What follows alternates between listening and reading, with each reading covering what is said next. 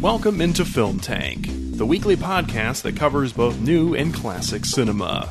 On this episode of Film Tank, we discuss the new film Thoroughbreds. If you would like to get in touch with Film Tank, you can always email us at filmtankshow at gmail.com. You can also find us on Facebook, Twitter, and Instagram at Film Tank Show. And you can listen to all of our episodes on our website, filmtankshow.com, or on iTunes. And now, here are your hosts, Nick Cheney, Toussaint Egan, and myself, Alex Diekman. Hello there again, everybody, and welcome into episode 146 of Film Tank. Alex Diekman here, along with Toussaint Egan and Nick Cheney. I'm a horse. I, I, I got that. Mm-hmm. Hey, what's up? You don't have a horse? Hey, what's up? Okay. Hey is for horses. Sure.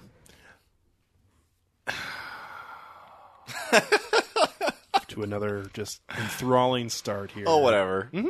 So we're going to go right into it, talking about the new film Thoroughbreds. You Is that your rating? Every time someone says the title, You've got plenty of more time on that one. Uh, so this is the first uh, film, so the directorial debut of Cory Finley, um, who has written a couple smaller independent things, but has never directed anything before. Cory Finley, isn't that the kid from Boy Meets World? No, I'm being totally serious right now. I thought that was him. No. Yeah. what? Cory Finley. No. Cory Matthews is Oh. character name? Okay. so. All right. no, he's the kid from Just Boy no. Meets World. That's fine. Are you thinking of Corey Feldman I think so, yeah. as like Oh, a person? boy, that's, Yeah, maybe. that's not That's. I mean, if you're thinking of that, that's no, it's not the same person. Okay, at all. Thanks. totally missed the You're mark. welcome. Yeah. That's okay. So Thoroughbreds, uh, really the lid lifter for Cory Finley in his film career, centers around two upper class teenage girls in suburban Connecticut as they rekindle their unlikely friendship after years of growing apart. Together, they hatch a plan to solve both of their problems, no matter what the cost. I don't think that that's not think accurate at all. One of them has a problem and the other one is I feel helping like them neither solve of them have a problem. The worst part is, is this was directly from Focus Features. Well, here's the thing. Even the I'm not talking about the movie yet, but mm-hmm. even the trailer seemed to suggest that this was some kind of codependent relationship in which the movie does not support whatsoever. Yeah. No. I'm not saying it can't be a friendship, but uh, it's in no way this mutual sense of uh, togetherness. No. Um, and we'll get there. So the film stars Anya Taylor Joy, uh, as she's recently been in The Witch and also Split. And the film that will not be coming out this year, New Mutants, as that got pushed back. Uh, so, and then you have Olivia Cooke as the other main character, who's probably best known for Me and Earl and the Dying Girl. Yep. I would say. And she's been in a couple other smaller things uh, along the way. Uh, and also Paul Sparks here as the Hey. father-in-law. His name is Mark. Mark. Paul Sparks, probably best known for Boardwalk Empire, House of Cards, The and- girlfriend experience. I was gonna say- season one because it's an anthology show. Mm-hmm. Thank you mm. very much. Oh, okay. I was going to You're say, I know Nick knows him from somewhere. Yeah, so, yeah. Yeah. And we have the final performance, unfortunately, of I like how Anton you Yelchin. giggled. And the f- final performance. No, well, Okay, calm, calm down. I, I can only work with so much. You remind me of the fucking Joker from Batman when he gets operated on. Mirror! Mirror! buddy. uh, I'm only giggling because I feel like this, This is, is- kind of a whimper to go out on for you. well, it was a movie that was shelved too. From a I long, like know. it seemed like it only got released because he died. You know, well, uh, because he died and because the other two started to find other roles. Mm-hmm. But uh, this movie has to have been s- sitting around for at least Two years. I was gonna say at least three. Yeah. It was shot in early 2016. Anna so- Taylor Really? Joy is Oh, the girl Oh, from still, The that's a- Witch, mm-hmm. it's a long time in Hollywood land. and Yeah. Olivia It- for it to actually get a release, it's one thing for it to sit around and then just like go direct to DVD, but this is being you know marketed and it's actually going to a lot of theater, not nationwide, but I was surprised how quickly it came around by us. So, Yep. And Olivia Cooke's going to be the uh, female protagonist of uh, Ready Player One. Yeah, Ready Yeah. Player One, I guess. Um, all right. Yeah, Well, It's a Spielberg film. more like Ready Player Fun. Get out of my face. so uh, I guess I'll start because I was the one who was probably leading the charge. for us to see Yeah. this. Uh, I was I was a fan of um, the trailer and of kind of the setting that this film was going to drop us off in as an audience. So I was uh, very interested to see what this was going to end up being, and I will say that I thought that this was good. Just good. Yep.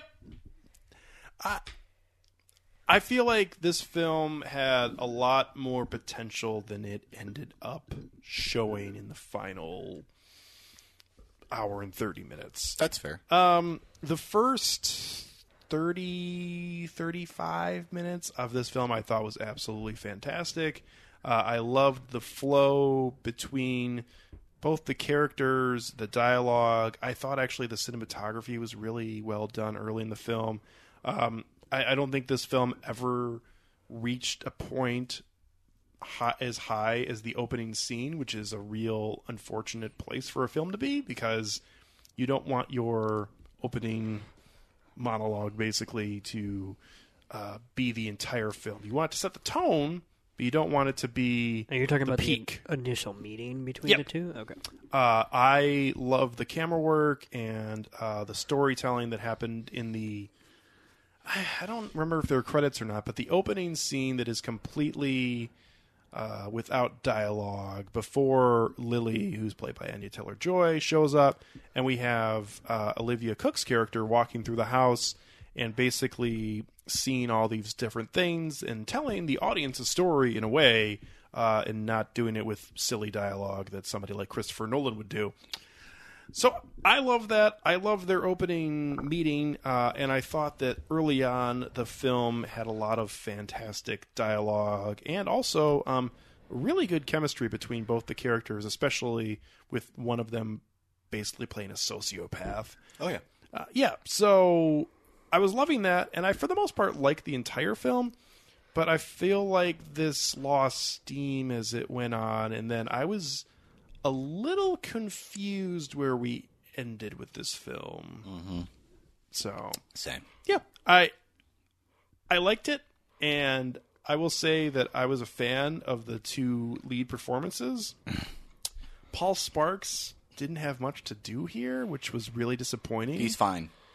yeah, um, Good at what he is in, Mm-hmm.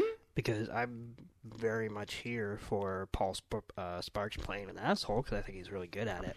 but see, that's the problem. Is he are, is he really an asshole though? I mean, I know he kind of is, but is he like a like true asshole that deserves to be murdered?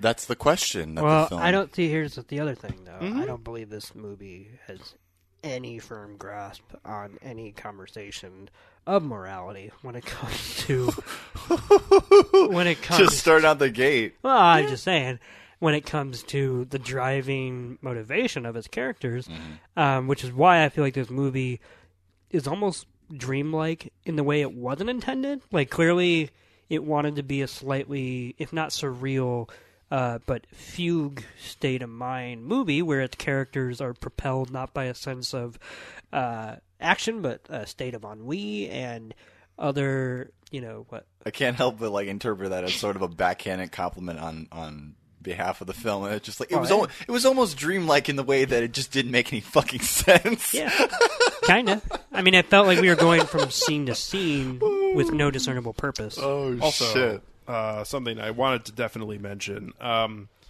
if you're going to have chapters or sections, you can't quit halfway through the film. Yeah, I was like, So I think there's like four. There's four. maybe. Which the fourth starts like Yeah. 35 minutes in. And no offense, but here's the other thing too. If you don't name your chapters, that's okay. But hold on, if you don't name your chapters, they have to speak for themselves, and there's no Way to really demarcate one chapter from another. Yeah. It just seemed It more just- of like a pretense than it did a. It, it feels more of like an I affectation feel than like anything with- meaningful. out those. This movie would have seemed even longer than it was. Oh yeah, I think Whereas, that's why like, they exist. Right, just putting them in makes it seem like it's going somewhere, Right. or that we're moving through uh, meaningful sections, uh, w- rather than all we're doing really is turning pages. Yeah. So I think there are definitely problems here. Uh, I thought the pacing got really weird uh, about the last third of the film, I would say. And at the same time, too, um, although I liked the climax of the film, uh, I was left slightly underwhelmed by the the denouement and final Right. moments of the film. That I just felt. I know it was supposed to be weird and kind of awkward and bizarre, but at the same time, I feel like a lot of the dialogue, especially from Anya Taylor Joy, her saying things isn't really earned through the entire film. Yeah, So, um, and that's the problem. Some of what she was saying was good dialogue, but it didn't really have much behind it. It was just like, I'm really glad that you didn't kill him, so I was able to for the most part. And it's like, yeah, well, yeah. so yeah. Um, I've got mixed feelings on this, but overall, I thought it was a, a pretty solid flick. Yeah. Um, I'd have to echo a lot of um, Alex's criticisms about this. When I entered into the theater, when I when I sat down for this, and you know the film started, and I was watching it, I was just so Turned on no, I was so off put by your erection. how tonally divergent this was from the trailer, and I and I, and I don't want to put a hash into it as like, oh, the t- the trailer needs to sell me on like what the film is supposed to be or anything like that. Well, it's not the trailer; it's everything. It's the trailer, the It- poster, yeah, it feels so the TV spots. They were making this out to be a throwback, neo blasted, Right. neo neon blasted, right. uh, pastiche of coming of age stories of yesterday, which I'll bring up a few. Hmm. Right. Anyway, But yeah, no, no, no. That's that's totally the vibe that I got when I was going into it. And then when I started like watching it, and I was like, okay, there's all this emphasis on like diegetic sound. There's all these whooshing, like very, very dramatic sort of like cinematography as you follow Olivia Cooke's character Amanda. as She's wandering through this uh, this mansion, and then there's sort of like these very this this very emotionally tense, tonally tense uh, exchange between her and Anna Taylor Joy's character, and I'm just trying to get my footing and understanding that. Like in hindsight, looking back on the scenes of, as how how they open, like how it has like Amanda's character looking down a horse, and then you see her putting down a knife, and then it's thoroughbreds, and understanding what the context of that scene was after the fact. Like yeah, it was like it makes me feel as though I was almost compelled to go see it again today before we recorded because I wasn't sure. It's like, you know, maybe I was just I just wasn't ready to be on the level that this film wanted me to be, regardless of the marketing. And it's like maybe it's it's a better film than I, I, I think it is. But I sort of just decided to defer to my initial um my initial response and sort of condition it with that I feel like it's perhaps grown a little bit more in light of after after having having watched it because it's just like I spent most of the entirety of the the film trying to get a handle on Amanda and um what's her name Lily. Lily. Lily's uh, relationship with one another is like what is it that they wanted like they're they're they're obviously foils for one another where you have Lily who in the trailers like she feels everything. And then there's Amanda who feels nothing. And what is it that they they which I didn't even quite get from the movie.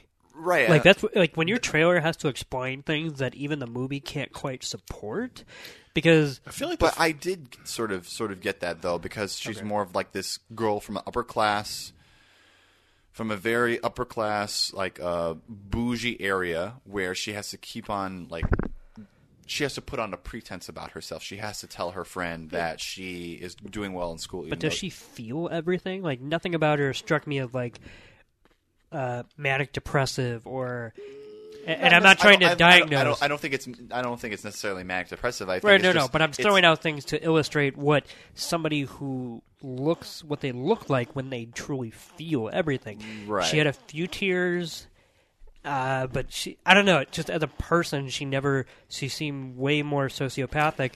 So then by the time that. Than it, even it's- a Well, no, but. No. So by the time that it was revealed that. Oh, maybe they're more similar than you think. It's like, yeah, no, I I got that from the very first scene when she was awkward about money. Like, Yeah. it's just, but Do we ever get a firm answer on exactly why she was kicked out of school? Because she. Uh, she feels too much, man. No, she was no. There is a, a firm reason why. It's like she uh, apparently plagiarized, um, and then she just got kicked out, and she never had an internship to begin with. The whole, the way that I understood it, the the relationship between them is that Lily sees in Amanda something that she's never had before, which is someone that she can be totally honest with, and that just means just being a total shit person and knowing that Amanda is just not going to take offense to it. And Amanda, what I think she sees in Lily is somebody who knows about her disposition of not having any emotions and is somewhat compelled to be her friend, even though she lacks necessarily the emotional the sort of emotional disposition that would usually be typical of facilitating and maintaining said relationship. Yeah. So I have a question for you, Yeah. real quick. I'm curious about what your feelings are about Olivia Cooke's or Amanda's character Mm-hmm. uh, and her explanation of why she killed her horse. Uh, do you feel like she was actually being genuine? Do you feel like that was total Joker bullshit? I don't think it's total Joker bullshit. I think that Why would she kill the horse though? why would she kill the horse? Because she knew that the horse was going to die either way, and she felt some sort of empathic connection to it. did? Yes, she Why? she felt some kind of empathic connection to it because it had been a horse that she had ridden and had known for most of her entire life. She had a connection to it, and she felt like you know this is just me closing. If if this thing's going to die, I might as well be the one to close the chapter on it. But why would she do that? Because what I just said. That's what a normal person would think. Maybe Yeah. The most sociopathic people No, don't are do this. also the ones don't with the this. most empathy. Don't do this. Don't do this. No, that's not. I thought it at least was somewhat ambiguous Hmm. whether she was just completely making up that story just to make uh, Lily feel Like she just wanted to murder an true. animal. That is Knew that it was gonna die anyway, so like, hey, well, I can at least murder something that's gonna die. No, I but mean- I'll tell people that.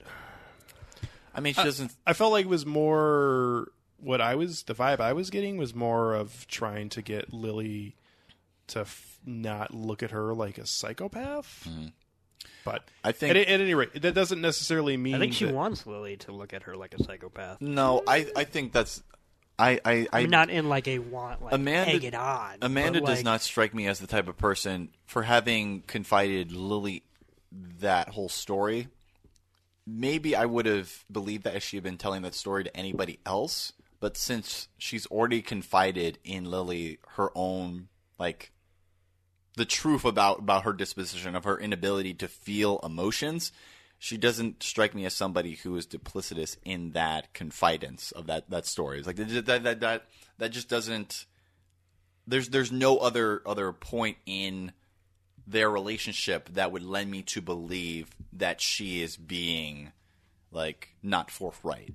Okay. At least in in, in, her, in her explanation of that, there's nothing else that would that would lend me to that. Okay. There's there's one scene that I did sort of. She enjoy- tells really quick. Yeah. She tells him or him. She tells Lily that she fake cries about her own uh, dad's funeral. Right, So, exactly. like, why would she have to lie about her killing a horse? exactly. I, I'm not saying that she would have to. I'm just saying uh, it, it comes Why would she feel compelled to? Is what I mean. correct. Honestly, that the the truth of that, like if you were gauging the two against one another, the truth of that would hurt Lily probably more, at least on its face, than the confidence of like I just killed a dead horse because I just thought it would be cool to kill a horse.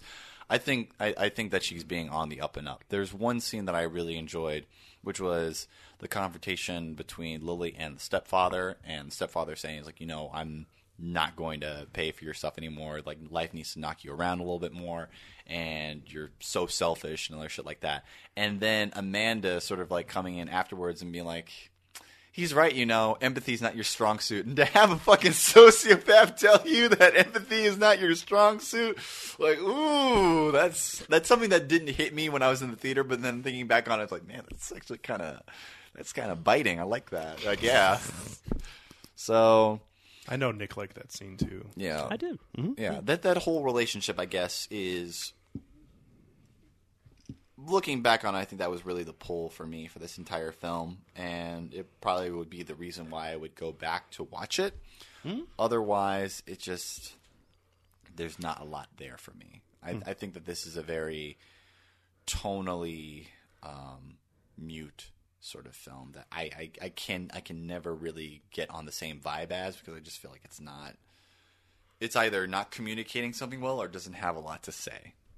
Hmm. So I would agree with that. I am really not a fan of this movie one way or the other. I um uh, it's a film in which Amanda plays chess with herself with oversized garden chess pieces made out of stone. those are Lily's families. Yeah, that- chess. That's true, but um, Amanda's. Wait, what was the point of that correction? Sorry, I just like with that. it's like she's playing chess to herself. It's like, hey, but it's not her chess set. It's just there. Right. okay. Anyway, uh, but that that is a stand-in for action to be done uh, during uh, exposition is what is twofold. It's either trying to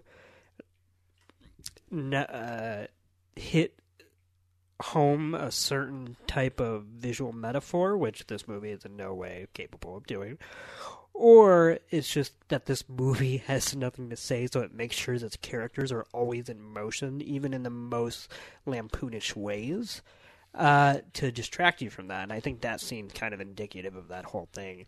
Um, what's interesting to me about this movie is that there there there have been a lot of movies like it can be its own genre in and of itself of disinf- uh, disaffected teens if not teens privileged people deciding that murder is the only way out like just look at Murder. well, just look at Woody Allen's entire filmography. Half his film is either about love, or in his case, pedophilia, or about death. And usually, in his case, what he calls, or what the audience can surmise as justifiable murder. And I think this movie, if is not saying that this is a case of justifiable murder, but is believed that this m- movie is like a murder that was inevitable which is in no way really supported by the script, in my opinion. They Yeah. they're they're talking about. That's the thing. We only get Mark as a person really through Lily's eyes, and The- and and through what she says. And and there's some there's a way in which that could be artistic, like where you're getting like uh, a, an unfortunately biased perspective on a character, and you have to surmise your own uh, feelings and morality based around that. But here, it mostly just feels like because it had no idea how to write Mark. Uh, outside of Lily's existence, and not in a way that was actually exemplary of her either uh, unempathetic outlook or of just a normal normal human relationship because it's like as well as it can write Amanda and Lily in one scene, it didn't seem to be able to write any other human being interacting with each other well because it just did not seem to understand interpersonal dynamics between two human beings that weren't in some way uh, damaged or disaffected. What I what I liked is the same thing I didn't like about uh, the scenes that involved Mark, because I felt like what I didn't like is that we don't really get a real true gauge on is there a reason why she actually wanted to kill him. Um, However, what I like about that and why I like the climactic scene of this film so much is that I feel like this film is really going for the idea of this day and age of people not really thinking about their Action. actions. Yeah, but that's a long walk from the couch to the exercise room. It is Like that. but how how No, I'm just saying. Yeah, yeah. Like Yeah. it's not like they're in the kitchen and she's got a knife because she's cooking, Mm-hmm. uh, cutting carrots, and he says something stupid, and then she just stabs him or something. Like, and- and- and so this is not. I, I guess I, I see what you're saying, but Mm-hmm. I I think this movie fails at conveying that if that's what it was trying to do. I would I would agree that it could have done a much better job, but I feel like at least in that scene and then the a couple scenes leading up to it, I feel like that's what this was going for. Yeah. Um, the whole murder taking off uh, off screen, taking uh, place off screen, is also a cheat because on paper, all it's trying to do is try to capture that uh, disenfranchised feeling of these actions, where this is just so detached from their worldview and their whatever that it might as well be happening in another room that that they they inhabit. But for me, that was just another way that the movie had no idea how to actually confront its characters because this movie is not about Lily. It's, it's technically it's Amanda's story. She's the one who enters Lily's orbit, right. and she's the one who uh, technically ends the movie as far as her monologue is really the last thing we remember, even if Lily might speak directly after that moment. Right. Um, she really has the real last word on this. Like- right like- and so if it's so i i spatial reasoning aside I, I understand that she stays in the room because she's passed out so i get that the camera's not following her but uh, at the end of the day this is just so when, you were talking about the the movie trying to think about like or trying to say about how people don't think about their actions and such but here here's how that entirely premeditated. well, here, well, here's the thing, though: is it or isn't it? Because mm. i if the movie made up its mind about that, then I would be either more comfortable arguing for or against that idea. Because this whole scene that plays out on the couch is her saying, like them talking, her saying, "Oh, like first of all, she chose to drug her, then she chose to tell her that she's drugged." Yeah. Don't Then- drink that. she the other one ends up drinking it then she decides to go with her plan anyway so that's feel like what- three different Well, pivots What what I like so much about that specific moment and that specific scene is Lily's fucked up way of rationalizing that Amanda is supportive of her murdering her father, which I feel like she's looking for the entire film. And basically her saying I was going to plant this on you um, and I'm not going to do that now and her drinking that really gives her but why would she do it that moment after do what? why would she go why would she come through a breakthrough and decide you know what i'm not going to go through with the sociopathic plan i have and simply because amanda drinks it Because uh, Amanda drinking it gives her Permission to like sort of. well per- permission. I guess is one way to look at, it, but it it gives her like all she's looking for is Amanda to say you should do this for but the she's most been part. saying you should do this the no, whole but she hasn't meant it. Like I feel like the actions. What? She only says what she means. She's a sociopath. They already That's had true. a plan that was supposed to go into action, and then after that plan sort of like floundered, sort of the momentum was sort of let out of actually like committing to that act, Mm-hmm. even though Lily still harbored an intent to do See, it. but if I that- was Amanda, I would have drank that because I would have been really fucking bored of that friendship, and I really just would have wanted to sleep for a little while, even if it resulted in me going to prison. I think you just hit on the story of the film, so that's good. yeah. No, I, I, I guess I just uh, view that final scene a little bit differently. I get wh- what you're yeah. saying. I'm not saying it's not there. No, it- I'm just saying it's bullshit. um, like it doesn't quite own or earn, I should say, that moment by the time we get there. So that's why the drinking of it just feels really limp to me. I feel like the moment in that scene is earned. I feel like everything after it is silliness to me. So here's the thing about everything after it. Um, what's ironic when I watched the trailer for this movie, I was dreading Anton Yelchin in it, who I like a lot in movies. but from the trailer, the way it cut him into it, he just looked like he was in a whole other movie. Yeah. But watching the movie, I get the distinct impression that the trailers play up his quirkiness, when in reality, he's not in a whole other movie. He's just the only one living in the real world. Certainly disillusioned about his place in the uh, uh, surrealistic uh, cog that is That guy capitalism. seems like he has problems, and I'm not just saying Right. like drug problems, but I mean like he, this guy's got to pay his, his his car insurance. Right. This guy's this guy's got to keep the lights on. And But shit. but he's doing jobs. Yeah, He's doing like everything jobs. he says is at working. least backed up by an actual earnestness to, uh, you know, what he says and, Yeah. and what he's trying to do. So ironically, he was like my favorite part of this movie. Like I would have watched a whole movie of him just trying not to be conned into murdering, but even his big breakthrough, so to speak, is off screen. It's a it's a visual light gag in Right. which Paul Sparks goes to check it out, and we don't even quite understand what's happening because we don't get to see what he sees because this movie thinks that tableau images are arty, and they can be used sparingly, but this whole set the camera fifty feet back and watch action.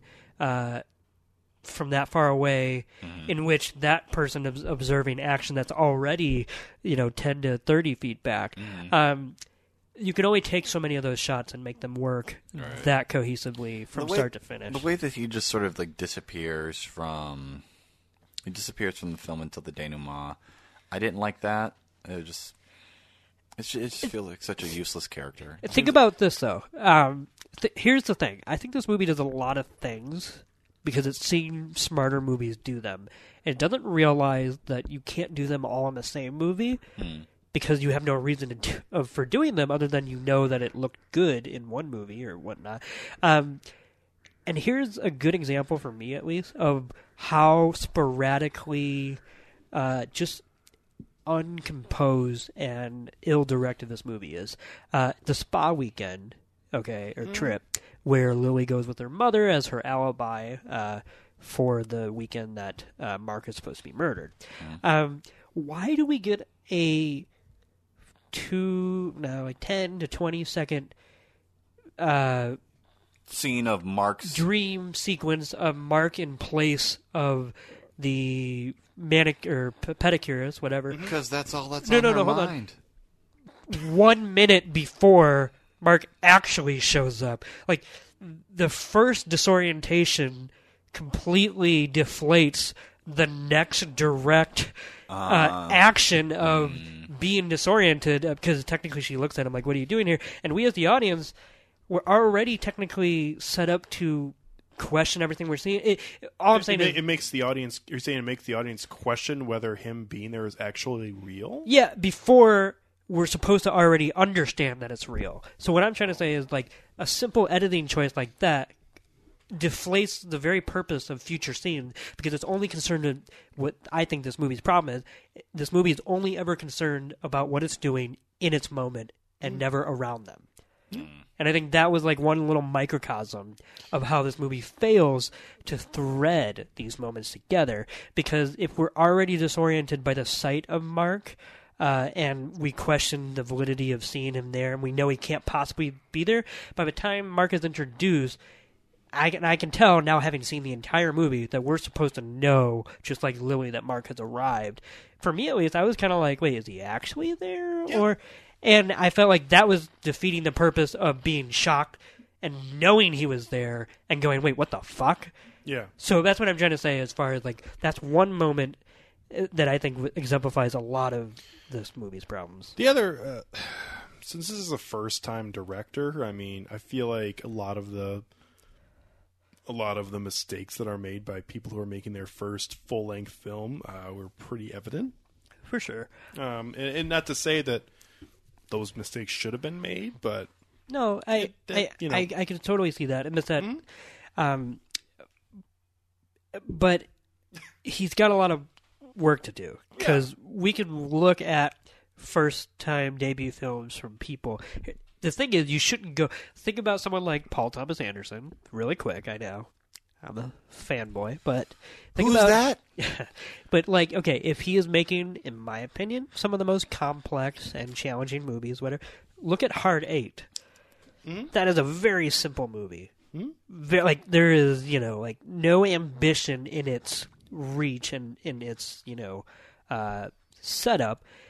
But it's because, as a first-time director, I believe you should do something like that, where you are simply trying to learn how to be a director, so you don't have to uh, fail at. Uh, Your more ambitious ideas. yeah, I will say, I feel like that's a little bit of an unfair example because Paul Thomas Anderson is one of the greatest directors of Okay. this generation. Yeah, but even so- even one of the greatest directors Well, of the generation needed to start somewhere and just at start from okay, a very basic look at Alex. Garland, and I didn't even really like Annihilation, Mm-hmm. but Ex Machina, for all of its complexities in uh, thematic material, Mm-hmm. is still a very straightforward piece in which he doesn't push himself outside of his technical marvelry. Um, Set So- in one location. Hey. It, th- that's true though. Like if the more you can pare down your tools, the more you can really focus on using those tools, Yeah. including a, a location. When and for all intents and purposes, this movie is mostly set in one location, Yeah. uh, and doesn't really vary it up too much as to like how we really move through this house. I think it thought the whole camera slightly behind the character as they walk through room like that was a great prologue but then for the movie to repeat that over and over and over just kind of diluted that whole uh, perspective for me at least The party um, was one scene that I just didn't enjoy at all because like when she's walking because it, it, it is guilty of that where it has like the camera just sort of hovering behind her while like the, the strobe lights are going Yeah. off and like, the trailer song Think about is, that is playing party is and that the- it tells us there is a much cooler room in that house that we are not allowed to go in apparently. Yeah, yeah, but but but no, like it's it's, and then they're sort of like having this conversation, and I have no idea what the fuck they're talking about. It's like, oh man, they murdered the horse and other things. It's like you knew that person, right? And then it's sort of like gels, like okay, so they're talking about Amanda, but I didn't actually hear what the fuck they were saying because it was at a party. And then it goes outside, and we see Anton Yelchin's character, and I'm just like, this is boring. yeah This is so such a waste of a good song. Yeah. Uh, so earlier I mentioned some of this movie's uh, predecessors, and Mm-hmm. For me at least, this movie wouldn't exist without a movie like Heathers, in which Oh yeah, that's totally on the fucking poster. right, Yeah. Um, and it, for me at least, Heathers was made in the late '80s. Yeah, I Mm-hmm. believe so. Um, and somehow that movie's dealing with a detached group of girls deciding that murder is the only way to make the world a, a better place. Somehow that movie is able to toe the line between still being a dark comedy, but also dealing with the heaviness of the, those actions and choices. Whereas this movie, I feel like the murder is only the last thing that happens besides the denouement because it has no idea how it would actually grapple with these characters. And I think we see it in the denouement, mm-hmm. which is that she's there for a uh, an interview, Interview for- so for a new school? She got her mojo back just because Mark is dead. I Yeah, that's how it works. Somebody has to die so that you can be, you know, rich got again. my mojo. because I never saw Mark as someone who was actually hurting her in her studies and like no, she wa- he wasn't. He wasn't. you know hurting her. like no.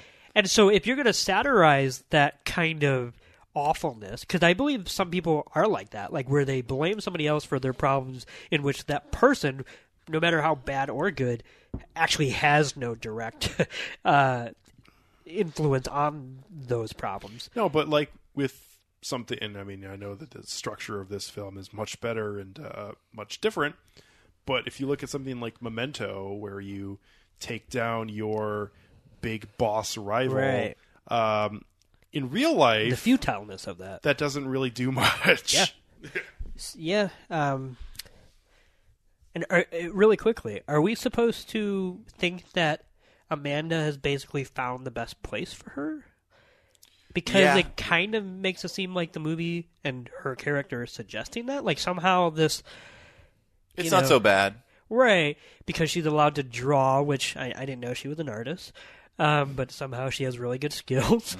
Um, and because she sociopathic. She must love white. Like, I, you know, I, it's just that whole. The whole denouement for me was just a mess. I agree. Yeah. But once again, I, I did kind of like Anton Yelchin's appearance in it because I, I loved his kind of sobering reality of like embarrassed of being found out as far not less for because he was a coward about the murder but more because he didn't want to be seen as a valet i think Right. in lily's world like see that's what i mean like i feel like there's so much unspoken complexity to this one character that showed up for maybe 10 minutes like total a, a layer of a commentary Yeah. on classism, and, and it's just like hidden behind the kind of quirkiness that the trailer uh, just wanted to play up for uh, silliness. Yeah. But yeah. Yeah, So we want to go to final ratings? let's do it. let's Okay. do it.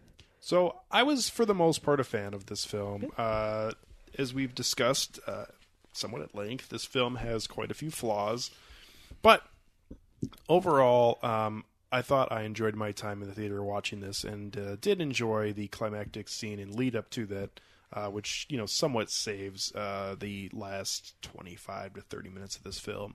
Uh, I still do think the first 30 to 35 minutes of this were actually really good. I thought there was a lot of really strong dark humor early on, uh, a lot of great one-liners slash sarcastic lines that uh, just really landed for me. Um, that I thought they were actually quite brilliant.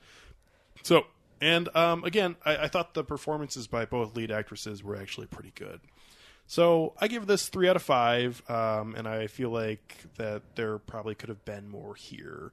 But um, yeah, Thoroughbreds was just a good film for me that um, could have been a lot better. So I forgot to mention this, and this actually leads into my um, my final rating. When I was watching the film, uh, right before, um, Someone started vaping in front of you. no, no, no, no, no, it was. I think it was right, right after um, the the chapter one uh, title card just like smashes onto the onto the screen.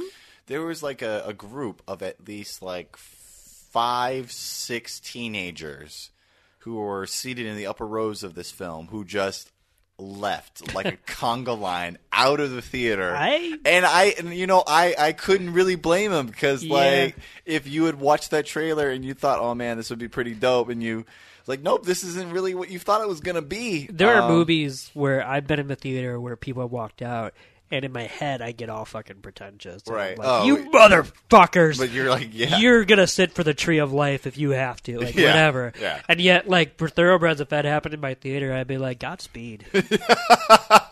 Not because it's that bad, Yeah. but because I can understand why something can just be just lifeless and sitting there. You're right. Yeah. Anyway. Yeah, that's pretty much what my takeaway from this film is. It's sort of like lifeless. It's sitting there. It's very pretty.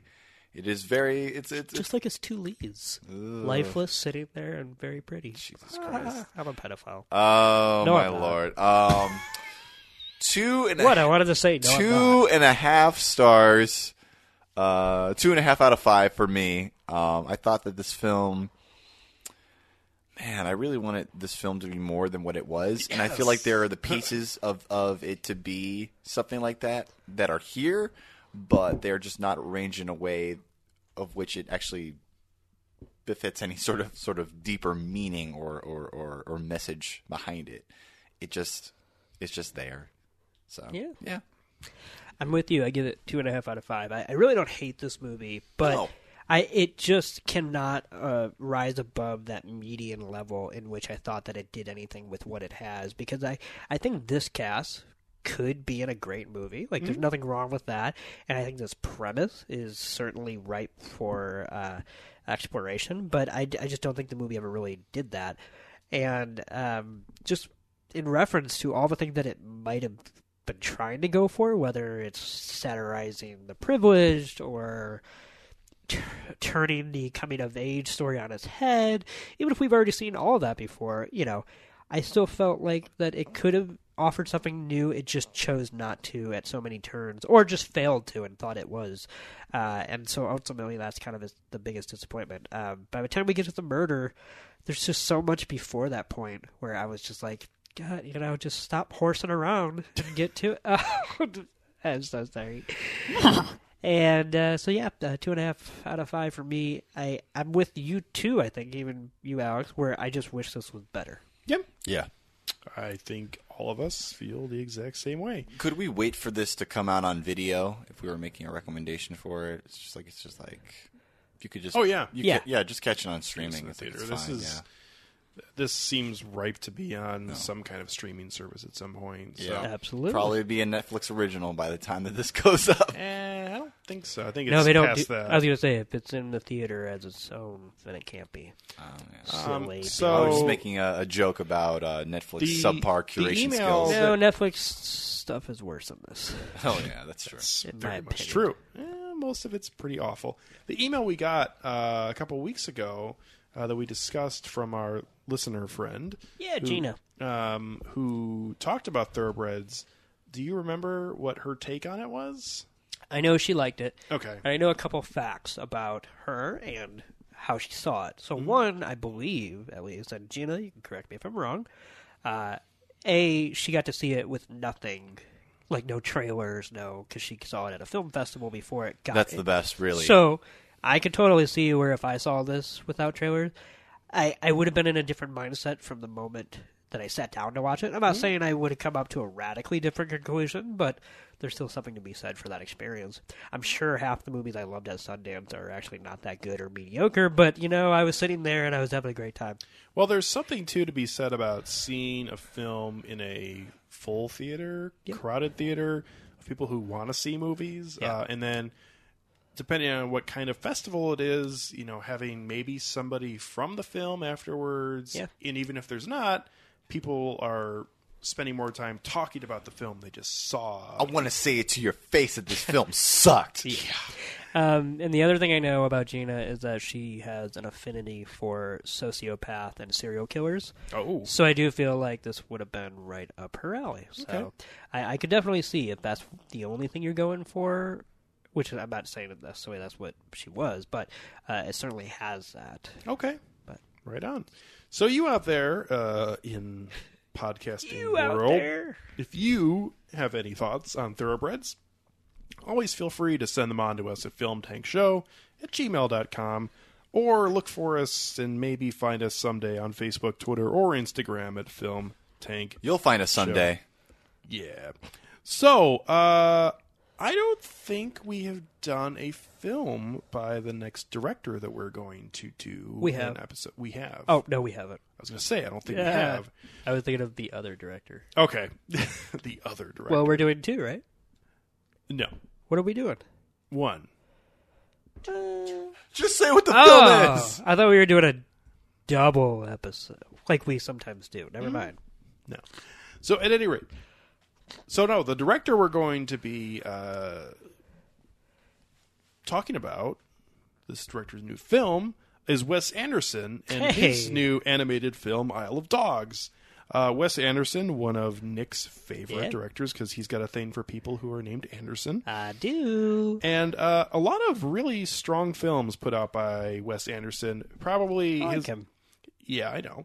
Uh, his last film was probably his most just commercially acceptable slash successful with the Grand Budapest Hotel. That was a huge hit. I gotta say, Was. there were people that I, no offense to them, but I never would have thought in Who a wouldn't have given years, a fuck about a Wes Anderson film, right? but otherwise but watch asked this me if? I saw that hotel movie, and I'm like, the Grand Budapest, yeah, and they're like, yeah, and I'm like, yeah, I saw it. Did you like it? And they were like, yeah, it was hilarious. Like, he really tapped into something where he gave. Not the most mainstream version of himself because it's not, but Mm-hmm. It's still him. the most purely joyful distillation of what he does best. I thought it was crowd pleasing would Yeah. be a way to Oh, yeah. put it. Yeah, without compromise, though. Yeah. So, yeah. But his other films, and some of them have been more Amazing, and some of them have been masterpieces. There's two camps. Well, I was going to say before uh, we came, and I feel like his earlier films, like Royal Tenenbaums and Rushmore, were actually more digestible than some of his more recent films, like The Life Aquatic He's and starting to go Moonrise Kingdom. Inward, uh, as far as indulgence and whatnot. yeah. So, but this is not the first animated film because he put out the film Fantastic Mr. Fox. Which I still haven't seen. It's fantastic. it's pretty good. Thank you, Nick. It's not high up on my Wes Anderson list. It gets better but- every time I watch it. Yeah, I've I mean, I seen it guess I once. say that about a lot of Wes Anderson movies. you, But Yeah. uh, I, I can be the first one to say a movie doesn't necessarily grow. Like uh, Moonrise Kingdom is one of his most celebrated, and it's not one of my most beloved. Ah. But anyway, but Fantastic Mr. Fox is. I won't say it again, but it's quote unquote. Phenomenal. Hey, Hey. So listen it's there. Fun. Yeah. Yeah. I actually really like Moonrise Kingdom. I, I think mean, I really like them all, but I think it's quite good. I think the the tone and just the look of it. Well, I think that's the thing is that his last two films I feel like have really hit uh, on production design. Not that his other films haven't, no, but, he, but I feel like it's been that much better in his last two live action films. So yeah. So we'll see what Isle of Dogs is because uh, I'm expecting it to be good and enjoyable, but at the same time, uh, you really never know what you're going to get with Wes Anderson. Really, although I mean he's going to deliver a very similar feel, but I was gonna say you actually it, it's a- it's a weird catch twenty two. On the one hand, you know exactly what you're gonna get. But then you don't really know how he's going to do it this Yeah. time. Yeah. So uh, we will look forward to talking about that on our next episode. So thank you very much to everybody who uh, gave us a listen, including Oh. Nick. Uh, and I thought you were thanking the hosts. no, we don't thank the hosts. We thank the listeners. Thank you. Maybe we should change that. Yeah. I'm the one who's showing up every week. Okay. Damn, son. Making it seem like you're doing everybody a service by being here. Hey, you said it. should be honored by my greatness. Yes. From Tucson, Egan, the great one, Nick Cheney, and myself, Alex Diekman, how he just bowed to us. That was something. Yeah. Uh, the thank you very much for listening to us here at Film Tank, we'll catch up with you next time.